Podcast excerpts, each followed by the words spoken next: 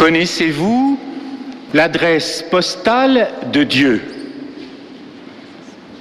Figurez-vous que cette question m'a été posée par un groupe de jeunes qui se préparaient à la confirmation et qui venaient d'écrire une lettre à leur évêque. Du coup, bonne question, nous nous sommes demandé dans ce groupe quelle était l'adresse postale de Dieu? Il y a eu deux réponses. La première, un place du temple à Jérusalem. Mais comme le temple de Jérusalem a été détruit, le facteur n'y arrive pas. Alors, l'autre réponse, celle qui est déjà sur vos lèvres, ben, c'est le ciel. Notre Père qui est aux cieux. Ah, c'est pas que le ciel. Le ciel, c'est immense. Il y a des cieux. Il y a même sept ciels. Et même Dieu habite dans les cieux des cieux et pour les siècles des siècles. Inutile de dire que la poste en a perdu son latin. Alors nous savons que Dieu habite très haut, et même qu'on l'appelle dans la Bible le très haut. Et quelle chance pour nous qu'il se révèle à nous comme le très haut. Ça veut dire que en haut, le plus haut possible, eh bien, il est seul et unique. Notre Dieu est unique. Notre Dieu est amour. Notre Dieu est tout-puissant, ce qui veut dire qu'il n'a pas de rival et qu'il n'a pas de jalousie, de guerre, de quelconque hiérarchie divine à mettre en place. Il est seul et il peut nous aimer librement et sans mesure. Retenez ceci. Dieu est seul et il nous aime d'un amour souverain, sans rival, sans mesure. Il peut tout par son amour. Voilà ce que nous révèle la Bible. Mais ça ne résout pas le problème de ce groupe de jeunes. Comment s'adresser à lui? Est-il possible de s'adresser à lui? Alors il a fallu se calmer et dire qu'aucun être humain ne pouvait escalader les cieux des cieux. Et donc c'est lui-même qui se révèle et qui se donne. Notre foi chrétienne est une foi en un Dieu qui se révèle. Et comme nous pouvons le formuler dans le concert des religions, notre religion est une religion révélée, ce n'est pas une projection humaine. Nous n'avons pas un Dieu à notre image, mais c'est nous qui sommes à son image. Voilà ce que Isaïe vient de nous dire dans la première lecture. Mes pensées ne sont pas vos pensées, parce que mes pensées, elles sont infinies, parce que mes pensées, elles sont généreuses, elles sont créatrices, elles sont salvatrices. Mes pensées, ce sont des pensées de Dieu. Et comme est la hauteur du ciel sur la terre, eh bien, justement, nos pensées sont par terre et ces pensées sont divines et au ciel. Nous apprenons aussi dans la Bible, et je vous invite à lire la suite du chapitre 55e du prophète Isaïe, parce que justement du ciel vient la pluie. Et la pluie, dit le prophète, elle accomplit son travail, écoutez bien le mot, son travail pour féconder la terre, pour que la terre devienne nourricière et que nous apprenions à vivre de cette terre.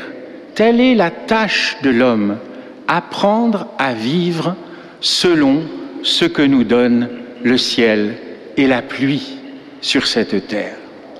Or, repérons-le dès maintenant, seul Dieu donne. Et Saint Paul nous dit, qu'as-tu que tu n'aies déjà reçu? C'est vrai, on dit nous donnons, nous faisons l'aumône, nous donnons notre vie, nous donnons notre temps, mais c'est bien parce que nous l'avons reçu que nous pouvons la donner. Alors voilà ce que la Bible nous enseigne. Dieu donne, il est le seul à pouvoir donner parce qu'il est amour. Et nous, nous accueillons le don pour le partager. Et c'est ainsi que le monde peut être embelli par l'homme, que le monde peut créer le bonheur de vivre ensemble à partir du moment, un, où nous savons accueillir un don deux, à partir du moment où nous savons partager ce don pour que tous reçoivent ce dont ils ont besoin. C'est ce qui s'est passé au désert avec la manne. Ceux qui en voulaient plus, les premiers, attention, eh bien, ils ne pouvaient pas prendre plus que le gomorre de, de manne qui leur était proposé par Dieu.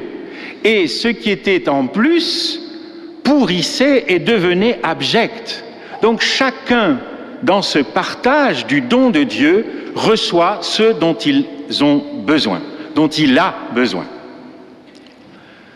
Et puis, nous apprenons aussi que Dieu sait faire le grand écart. Le psaume nous dit que Dieu appelle les étoiles, il compte les étoiles et il les appelle chacune par leur nom.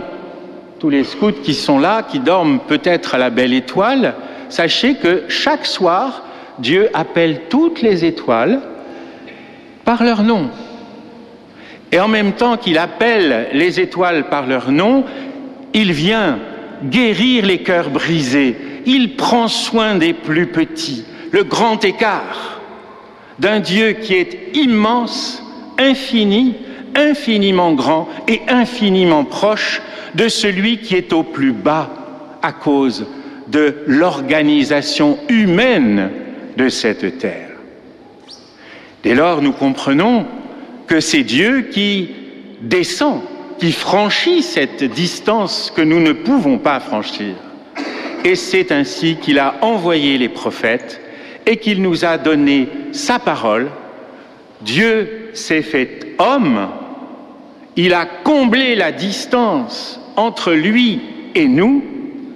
Il s'est fait homme parce que nous avions déréglé ce monde et nous en avons fait un monde inhospitalier, un monde justement où l'un cherche toujours à dominer l'autre et ainsi de suite et à l'infini sur cette planète. Du coup, il y a le cri de cette terre qui est malmené par l'activité humaine, le cri des pauvres qui sont malmenés et mis à leur dernière place par ceux qui sont les premiers, et le cri aussi du sang depuis Abel qui a été tué par Caïn, et ce cri du sang est en train d'exploser avec les guerres et les guerres qui se préparent peut-être. Donc voilà pourquoi Dieu s'est fait homme. Et la grandeur de ce Dieu dont nous disons gloire à Dieu avec raison, au plus haut des cieux, Hosanna au plus haut des cieux. Nous avons raison, c'est notre foi. Mais ce Dieu s'est fait homme pour nous sauver. Et il veut que nous soyons nous-mêmes, par sa grâce, nous devenions Dieu, c'est-à-dire que nous entrions dans son royaume où l'amour sans rival, l'amour sans limite, l'amour sans jalousie, l'amour sans haine, l'amour va régner. Et nous sommes là, et vous avez répondu présent à son invitation pour apprendre à aimer comme Jésus nous a aimés. Ainsi, la grandeur de Dieu s'atteste dans les 50 centimètres du bébé de la crèche de Noël. La puissance de Dieu s'atteste dans la faiblesse de son Christ.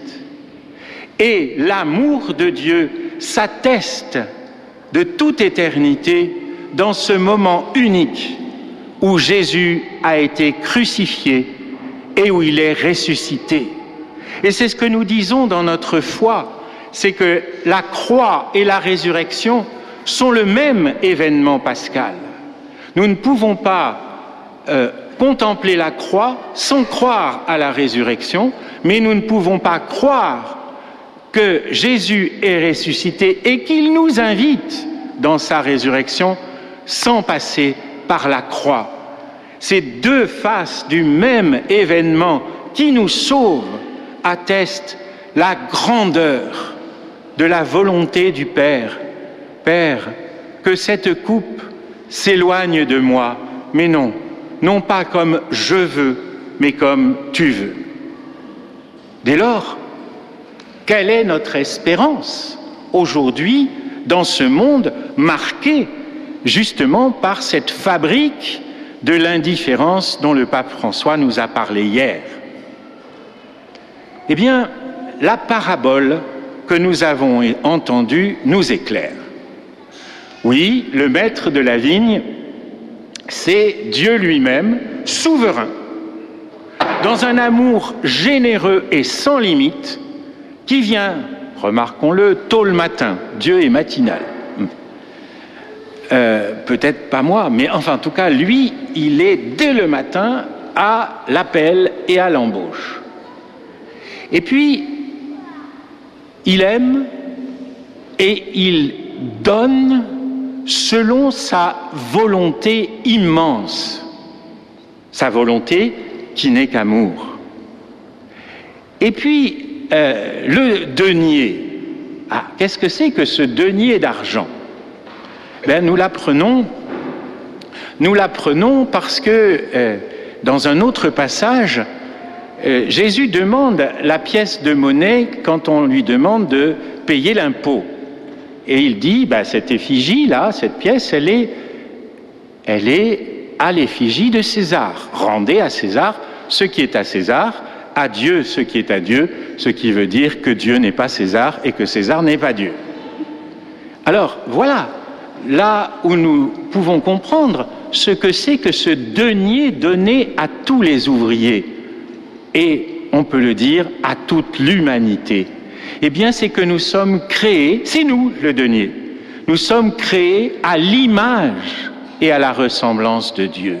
Nous portons cette image pour que nous puissions aller toute notre vie vers la ressemblance la plus grande grâce à l'Esprit Saint, ressembler au Christ, puisqu'il nous a dit d'aimer comme il, a, nous a aimés, et jusqu'à la fin.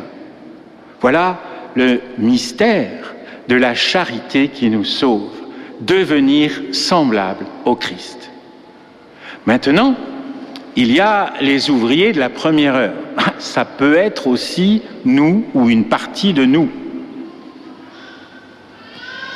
Ce sont les ouvriers de la première heure qui se pensent être les premiers. Et à force de se penser comme les premiers, ils se pensent qu'ils, en qu'ils sont plus que ceux qui viennent derrière, et qu'ils ont donc euh, une sorte de domination et de récompense à obtenir parce qu'ils sont plus. Et ainsi de suite jusqu'à la onzième heure. Ce vouloir plus et toujours plus est ce qui fabrique de l'indifférence. N'est-ce pas par la puissance technicienne? N'est-ce pas par la mondialisation de l'argent? N'est-ce pas par ce mode de vie quasi virtuel que nous sommes devenus indifférents aux plus proches Ce monde se construit dans l'indifférence à celui qui est à portée de main, à portée de regard. Et telle est notre espérance. C'est que justement, Jésus nous dit que les premiers sont les derniers, parce qu'ils ne peuvent pas montrer au monde autre chose que leur espérance dérisoire, leurs petits espoirs d'être un peu plus que les autres.